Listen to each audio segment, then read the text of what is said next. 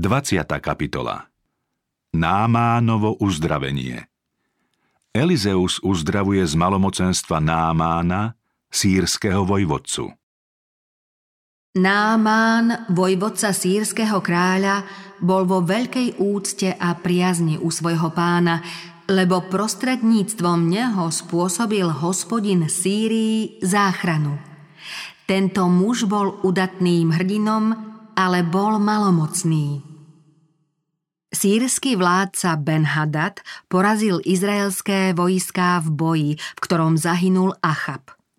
Odvtedy sírčania stále prepadávali izraelské mestá a drancovali krajinu. Pri jednom z takýchto útokov uniesli dievča, ktoré potom v zajatí slúžilo u Námánovej manželky. Hoci zotročené a vzdialené od svojho domova, patrilo k Božím svetkom tým, že aj keď nevedomky, plnilo poslanie, pre ktoré si Boh vyvolil Izraelcov. V pohanskej domácnosti sa v ňom prebudil súcit s chorým pánom a pri spomienke na to, ako Elízeus zázračne uzdravuje, povedalo svojej panej. Ach, keby môj pán bol u proroka, ktorý je v Samárii, ten by ho zbavil jeho malomocenstva. Dievča vedelo, že Elízeus je obdarený mocou z neba a verilo, že táto by mohla Námána uzdraviť. Správanie tejto mladej otrokyne a jej služba v pohanskom dome svedčia o vplyve dobrej rodinnej výchovy už v útlom detstve. Starosť o výchovu detí je tou najdôležitejšou úlohou, aká je rodičom zverená. Oni utvárajú návyky a povahy svojich ratolestí. Ich príklad je poučný a má rozhodujúci podiel na budúcnosti všetkých potomkov. Šťastní rodičia, ktorí žijú podľa nebeských zásad. V takom prostredí Božie zasľúbenia a prikázania prebúdzajú v deťoch vďačnosť a úctu. Za šťastných možno pokladať rodičov, ktorí svojou láskou, spravodlivosťou a zhovievavosťou upozorňujú dieťa na tieto Božie vlastnosti. Tým, že ho učia, aby ich milovalo, aby im dôverovalo a poslúchalo ich, zároveň ho učia milovať nebeského Otca, dôverovať mu a poslúchať ho. Takto vychovávané dieťa je pre rodičov tým najväčším a najtrvalejším bohatstvom. Nevieme, do akej služby budú naše deti povolané. Možno strávia život v rodinnom kruhu, možno sa zapoja do niektorého z tradičných povolaní, alebo odídu do pohanských krajín ako zvestovatelia Evanielia. Všetky sú však povolané byť misionármi a svetu prinášať posolstvo o Božej milosti – preto by mali dostať takú výchovu, ktorá ich pripraví na obetavú službu a spoluprácu s Kristom. Rodičia onoho hebrejského dievčaťa nevedeli, aká budúcnosť ho čaká, keď ho učili poznávať Boha. Verne však splňali svoju výchovnú povinnosť, keď v dome sírskeho vojvodcu tak pohotovo svedčilo o Bohu, ktorého sa naučilo uctievať doma. Vyliečenie Námán sa dozvedel, čo dievča povedalo svojej panej a rozhodol sa ísť za kráľom a žiadať od neho povolenie na cestu. Vzal so sebou 10 talentov striebra, 6 tisíc zlatých šekelov a 10 sviatočných hodevov. Od sírskeho kráľa dostal pre izraelského vládcu list s posolstvom – Súčasne s listom posielam k tebe služobníka Námána, aby si ho zbavil malomocenstva. Keď si izraelský kráľ list prečítal, roztrhol si šaty a vyhlásil Či som ja Boh, aby som mohol usmrtiť alebo obživiť? Lebo tento posiela ku mne, aby som zbavil človeka malomocenstva. Len si to rozvážte a uvidíte, že hľadá proti mne zádrabku – keď sa to dozvedel Elízeus, poslal kráľovi odkaz. Prečo si si roztrhol šaty? Nech príde ku mne a zvie, že je v Izraeli prorok. Námán prišiel aj so svojimi koňmi a vozmi a zastal pri vchode do Elízeovho domu. Elízeus poslal k nemu posla s odkazom. Choď a umy sa sedemkrát v Jordáne a telo budeš mať znova ako predtým. Budeš čistý. Námán zrejme očakával nejaký zvláštny prejav z neba. Povedal, myslel som si, Iste výjde, zastane si a bude vzývať meno hospodina svojho boha. Potom zamáva rukou nad postihnutým miestom a sníme zo mňa malomocenstvo. Na výzvu, aby sa umil v Jordáne, nahnevano povedal Či nie sú damašské rieky Abána a Parpar lepšie ako všetky vody Izraela? Či sa nemôžem v tých umyť a byť čistý?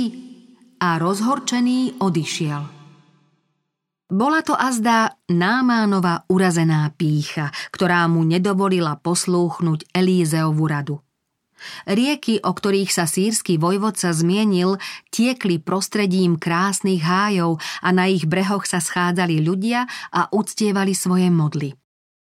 Ponoriť sa do jednej z nich by pre Námána nebolo nejakým ponížením. Vojvodcu však mohlo uzdraviť len presné splnenie prorokových pokynov.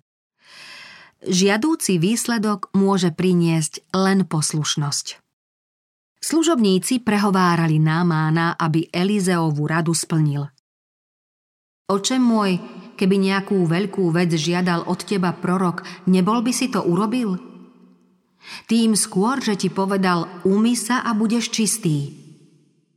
Vo chvíli, keď sa Námánova pícha vzbúrila, šlo o skúšku jeho viery – Nakoniec však jeho viera zvíťazila a hrdý sírčan sa sklonil pred zjavenou Božou vôľou. Sedemkrát sa ponoril do Jordánu a jeho telo bolo ako predtým, ako telo malého chlapca. Očistil sa. S vďačnosťou sa vrátil k Božiemu mužovi, on i celý jeho sprievod a vyznal – Poznal som, že niet Boha na celej zemi, len v Izraeli. Podľa vtedajších zvyklostí Námán požiadal Elízea, aby prijal vzácný dar. Prorok to však odmietol.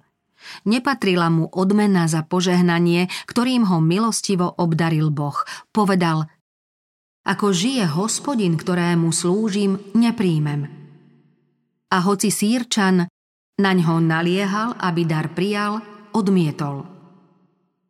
Vtedy Námán povedal Keď nie, nech sa prosím, dostane tvojmu služobníkovi toľko zeme, čo odvezie záprach mulíc, lebo tvoj služobník už nebude obetovať spaľované obete a zábytky iným bohom, len hospodinovi. To však nech odpustí hospodin svojmu služobníkovi, že keď prichádza môj pán do chrámu Rimmóna, klaňať sa tam, Opiera sa o moju ruku, takže sa aj ja musím klaňať v chráme Rimmónovom. Keď sa teda budem klaňať v chráme Rimmónovom, nech to hospodin odpustí svojmu služobníkovi. Prorok mu povedal, choď v pokoji. Géchazí Elízeov sluha Géchazí mal v dlhoročnej službe prorokovi dosť príležitostí poznať a nasledovať príklad seba zapierania svojho učiteľa.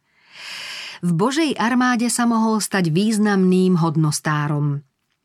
Už dlho bol pri zdroji tých najlepších nebeských darov, nesiahol však po nich, ale ulakomil sa na lesk svetského bohatstva – Teraz ho zviedla skrytá žiadostivosť, takže neodolal dotieravému pokušeniu. Povedal si, môj pán ušetril tohto sírskeho námána a neprijal z jeho rúk nič, čo priniesol.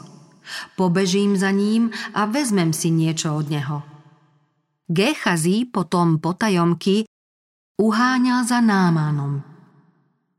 Keď Námán spozoroval, že niekto za ním beží, zoskočil mu v ústrety z voza a opýtal sa. Či je všetko v poriadku? Odvetil, v poriadku. Gechazi sa potom dopustil bezočivého klamstva, keď povedal Môj pán ma posiela s odkazom Práve teraz prišli ku mne z vrchu Efraim dvaja mladíci z prorockých učeníkov. Daj pre nich, prosím, talent striebra a dva sviatočné obleky. Námán ochotne vyhovel Géchazímu a namiesto jednej hrivny striebra mu vnútil dve, dal mu dva sviatočné obleky a prikázal služobníkom, aby dary odniesli.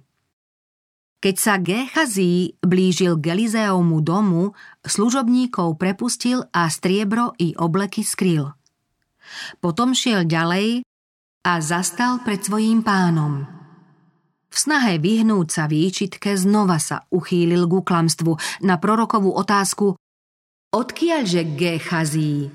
Odpovedal Tvoj služobník nebol nikde. Na to zaznelo prísne pokarhanie, ktoré prezradilo, že Elízeus o všetkom vie. Opýtal sa Nešiel som azda v duchu s tebou, keď sa kto si obrátil na svojom voze naproti tebe?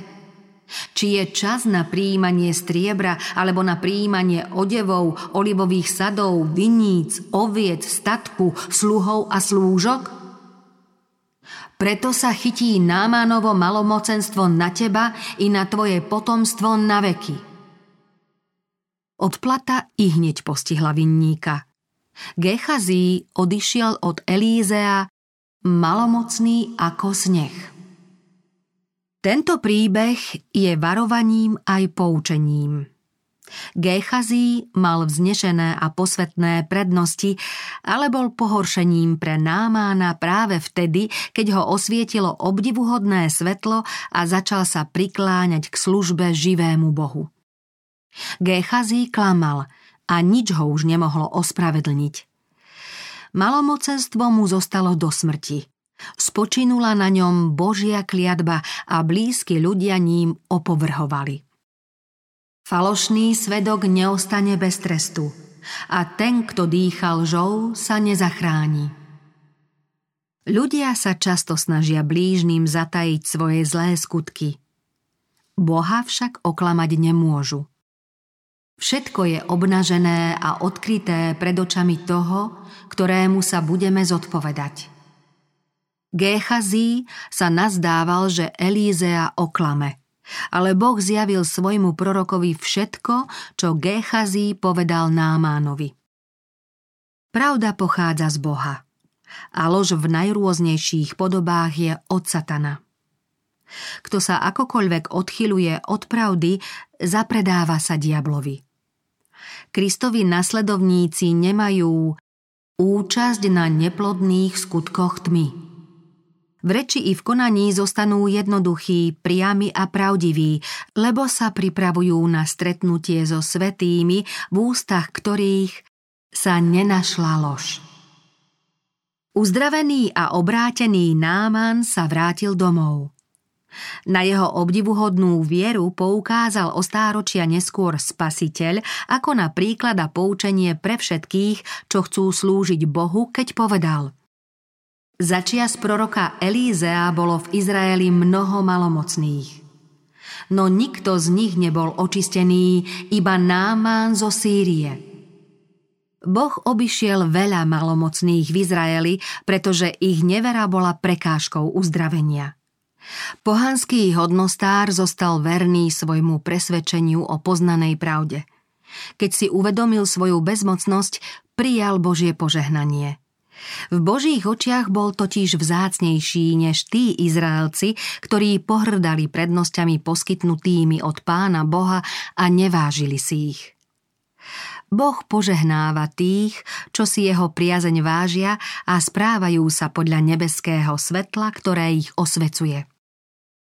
Aj dnes je na svete mnoho úprimných ľudí a spolahlivo ich vedie nebeské svetlo – pri oddanom splňaní zverených povinností ich osvieti ešte väčší jas a vtedy s vyznajú, že okrem živého Boha Stvoriteľa niet Boha na celej zemi.